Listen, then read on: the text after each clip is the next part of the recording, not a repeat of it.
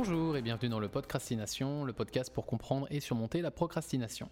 Je suis Benjamin Monson, entrepreneur, formateur et passionné de développement personnel.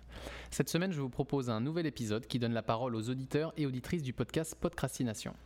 Ces personnes vous partagent leur retour d'expérience après avoir utilisé le cahier d'exercice d'un des podcasts. Alors cette semaine, c'est Marie qui s'est prêtée au jeu des questions. Salut Marie, merci d'avoir pris le temps de partager tes retours d'expérience malgré ton agenda chargé. Et euh, donc dis-nous en quelques mots bah, qui tu es et ce que tu fais ici à Montréal. Alors merci Benjamin pour l'invitation. Donc euh, moi j'ai créé un espace événementiel dans le Myland.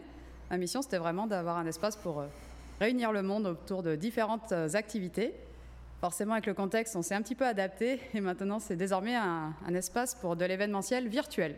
Donc pour des formations, des podcasts et en ce moment, les parties de Noël virtuelles. Super. Et effectivement, euh, bah, je remercie, ma, remercie Marie pour, euh, pour son accueil, pour enregistrer donc, euh, ce podcast dans son studio. Alors, quelle est la première question? Quelle est la première influence? Quelle est l'influence de la procrastination sur toi? Alors moi, quand je procrastine, ça me crée de la culpabilité en fait. Mmh euh, dans le sens où c'est moins les tâches elles-mêmes qui, euh, qui, vont poser problème, c'est vraiment plus une quantité de travail que, que je vais m'imposer, que je me mets sur les épaules.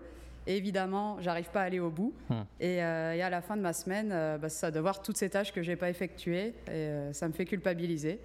Donc voilà, c'est tout mon défi en ce moment. Ok, et qu'est-ce que tu as mis en place du coup, du coup, pour surmonter un petit peu cette, cette difficulté?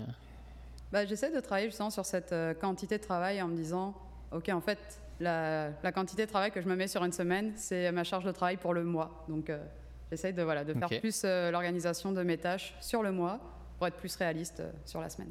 D'accord, très bien. Donc, ouais, essayer de, mieux gérer tes priorités, ta to-do list. Super. Et quel, quel podcast as-tu choisi et pourquoi? Alors j'ai choisi celui sur la procrastination positive, mhm. bah, déjà parce qu'il a été enregistré ici, mais non plus sérieusement parce que ça m'a beaucoup parlé, parce que pour moi ce mot procrastination, a toujours été associé à du négatif.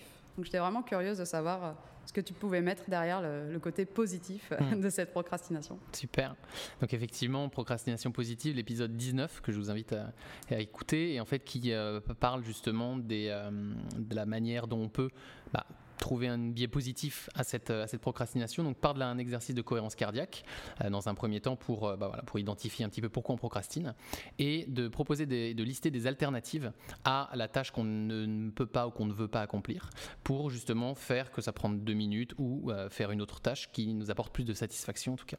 Et ensuite reporter, décaler ou reprogrammer la tâche qui était entre guillemets difficile à faire. Parfait. Et quelles ont été les difficultés que tu as rencontrées euh, en faisant cet exercice? Alors pour moi, ce qui est difficile, c'est que bah, c'est de créer de nouvelles habitudes ou hmm. finalement de changer ses anciennes habitudes. Donc euh, voilà, intégrer la cohérence cardiaque dans mon quotidien, ça fait longtemps que c'est un défi, ça l'est toujours. Donc le fait de le réécouter, je me suis dit ok, cette fois, il faut vraiment que hmm. je fasse en sorte de trouver ce déclic qui va faire que voilà, dans ma journée de travail chargée, je vais me dire ok là, il est temps que je prenne deux minutes pour faire la cohérence cardiaque. Donc c'est vraiment voilà, comment changer ces vieilles habitudes. Ça a été ma, grande difficulté. Et euh, puis réussir aussi à identifier euh, les priorités. Tu parlais aussi de trouver des alternatives dépendamment de, de ce qu'on peut faire, ce qu'on peut faire et veut faire.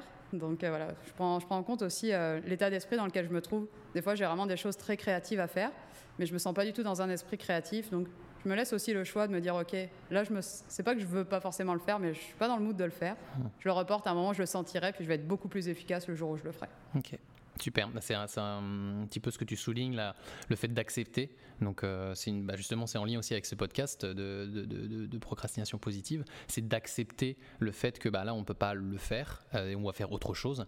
Et donc justement aussi de bah, se soulager un peu cette charge mentale, euh, donc d'être bienveillant envers soi justement pour continuer à avancer et faire d'autres choses qui sont tout aussi prioritaires, mais pas ce qu'on avait forcément prévu au départ. Très bien. Et qu'est-ce que ça t'a appris de faire cet exercice et qu'est-ce que ça t'a apporté? Ça m'a appris euh, à être plus réaliste, mmh. dans le sens où, euh, voilà, encore une fois, euh, je ne suis pas superwoman. Puis dans, dans, un métier comme moi, dans l'événementiel, il y a aussi toujours des imprévus, beaucoup de demandes de clients. Donc il y a toujours une partie, un nombre d'heures qui doit être consacré à, OK, je ne sais pas ce qui va se passer dans cette journée, mais des choses qui ne seront pas dans ma to-do list, justement. Donc essayer d'être plus réaliste pour vraiment organiser mon temps de travail en fonction de, de cette réalité-là. Et, et, le fait de pratiquer la cohérence cardiaque, ça permet justement d'apprendre aussi à s'écouter euh, et, je trouve personnellement que ça m'aide à réduire euh, à la fois le stress puis la pression d'une journée où voilà, il y a encore une fois toujours des imprévus. Donc hmm. c'est un petit deux minutes qui va faire gagner beaucoup de temps par la suite. Effectivement, ouais, la, cohérence cardiaque, euh, j'avais lu ça dans un autre dans un ouvrage qui disait que se brosser les dents, c'est de l'hygiène dentaire et la cohérence cardiaque, c'est de l'hygiène mentale. Donc effectivement, euh, de le faire et de le pratiquer à la fois, bah, comme tu dis, ça, ça nous permet de nous mettre dans des bonnes conditions pour euh, soit accomplir d'autres choses, soit ça nous permet aussi de, bah, de nous écouter et de prendre le temps de dire bah tiens pourquoi je procrastine ou pourquoi j'ai cet état émotionnel. donc je trouve que c'est un, un, très très bon outil qui est pas facile à utiliser parce que tu l'as dit, euh, bah, voilà, il y a des difficultés rencontrées. Je je le priorise pas ou il est pas, je l'ai pas, pas forcément planifié. Mais effectivement, c'est un, un super outil pour, euh, voilà, comme je dis, pour, pour prendre son temps et de, de s'écouter surtout et de pratiquer l'acceptation, donc d'accepter ce qui peut, ce qui peut arriver. Très bien. Et quelles seraient justement tes prochaines actions euh, en lien avec tout ce que tu me, nous as dit? Ma prochaine action, c'est d'organiser ma semaine avec un seul objectif. Donc, un objectif pour la semaine. Hum qui va être découpé en plusieurs actions réparties euh, selon les journées et vraiment travailler avec des plages horaires euh, thématiques. Donc euh, voilà, j'organise ma semaine à l'avance. Et, sur ces plages horaires-là, je m'organise pour ne pas être dérangé. Donc pas de téléphone, la porte de l'espace fermée.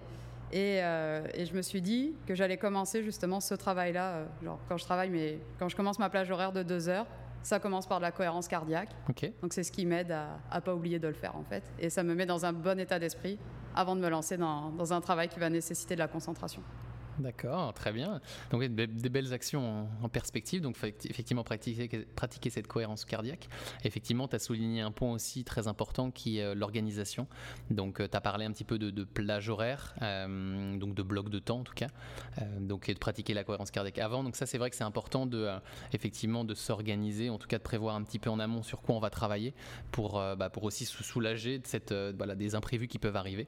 Donc, donc très bien, très belles, très belles actions et hâte de voir euh, ça, j'ai peut-être dans, un, dans un une prochaine interview. Euh, merci Marie. Est-ce que tu veux ajouter un mot de la fin avant qu'on se quitte? Euh, Oui, avec plaisir.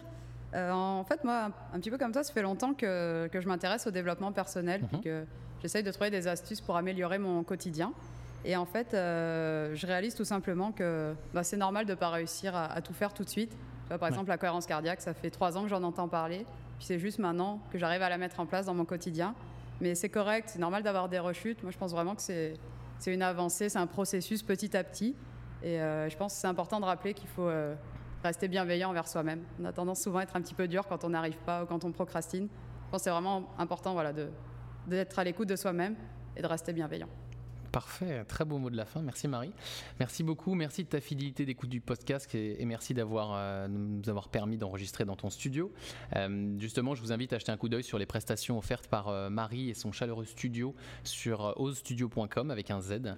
Dans tous les cas, je vous mettrai le lien du site dans les notes du podcast. Pour ma part, je vous donne rendez-vous la semaine prochaine pour un nouveau podcast. En attendant, prenez soin de vous, profitez de votre temps libre pour vous créer du temps de qualité, notamment en faisant comme Marie les exercices proposés dans les podcast. À la semaine prochaine. Bye bye.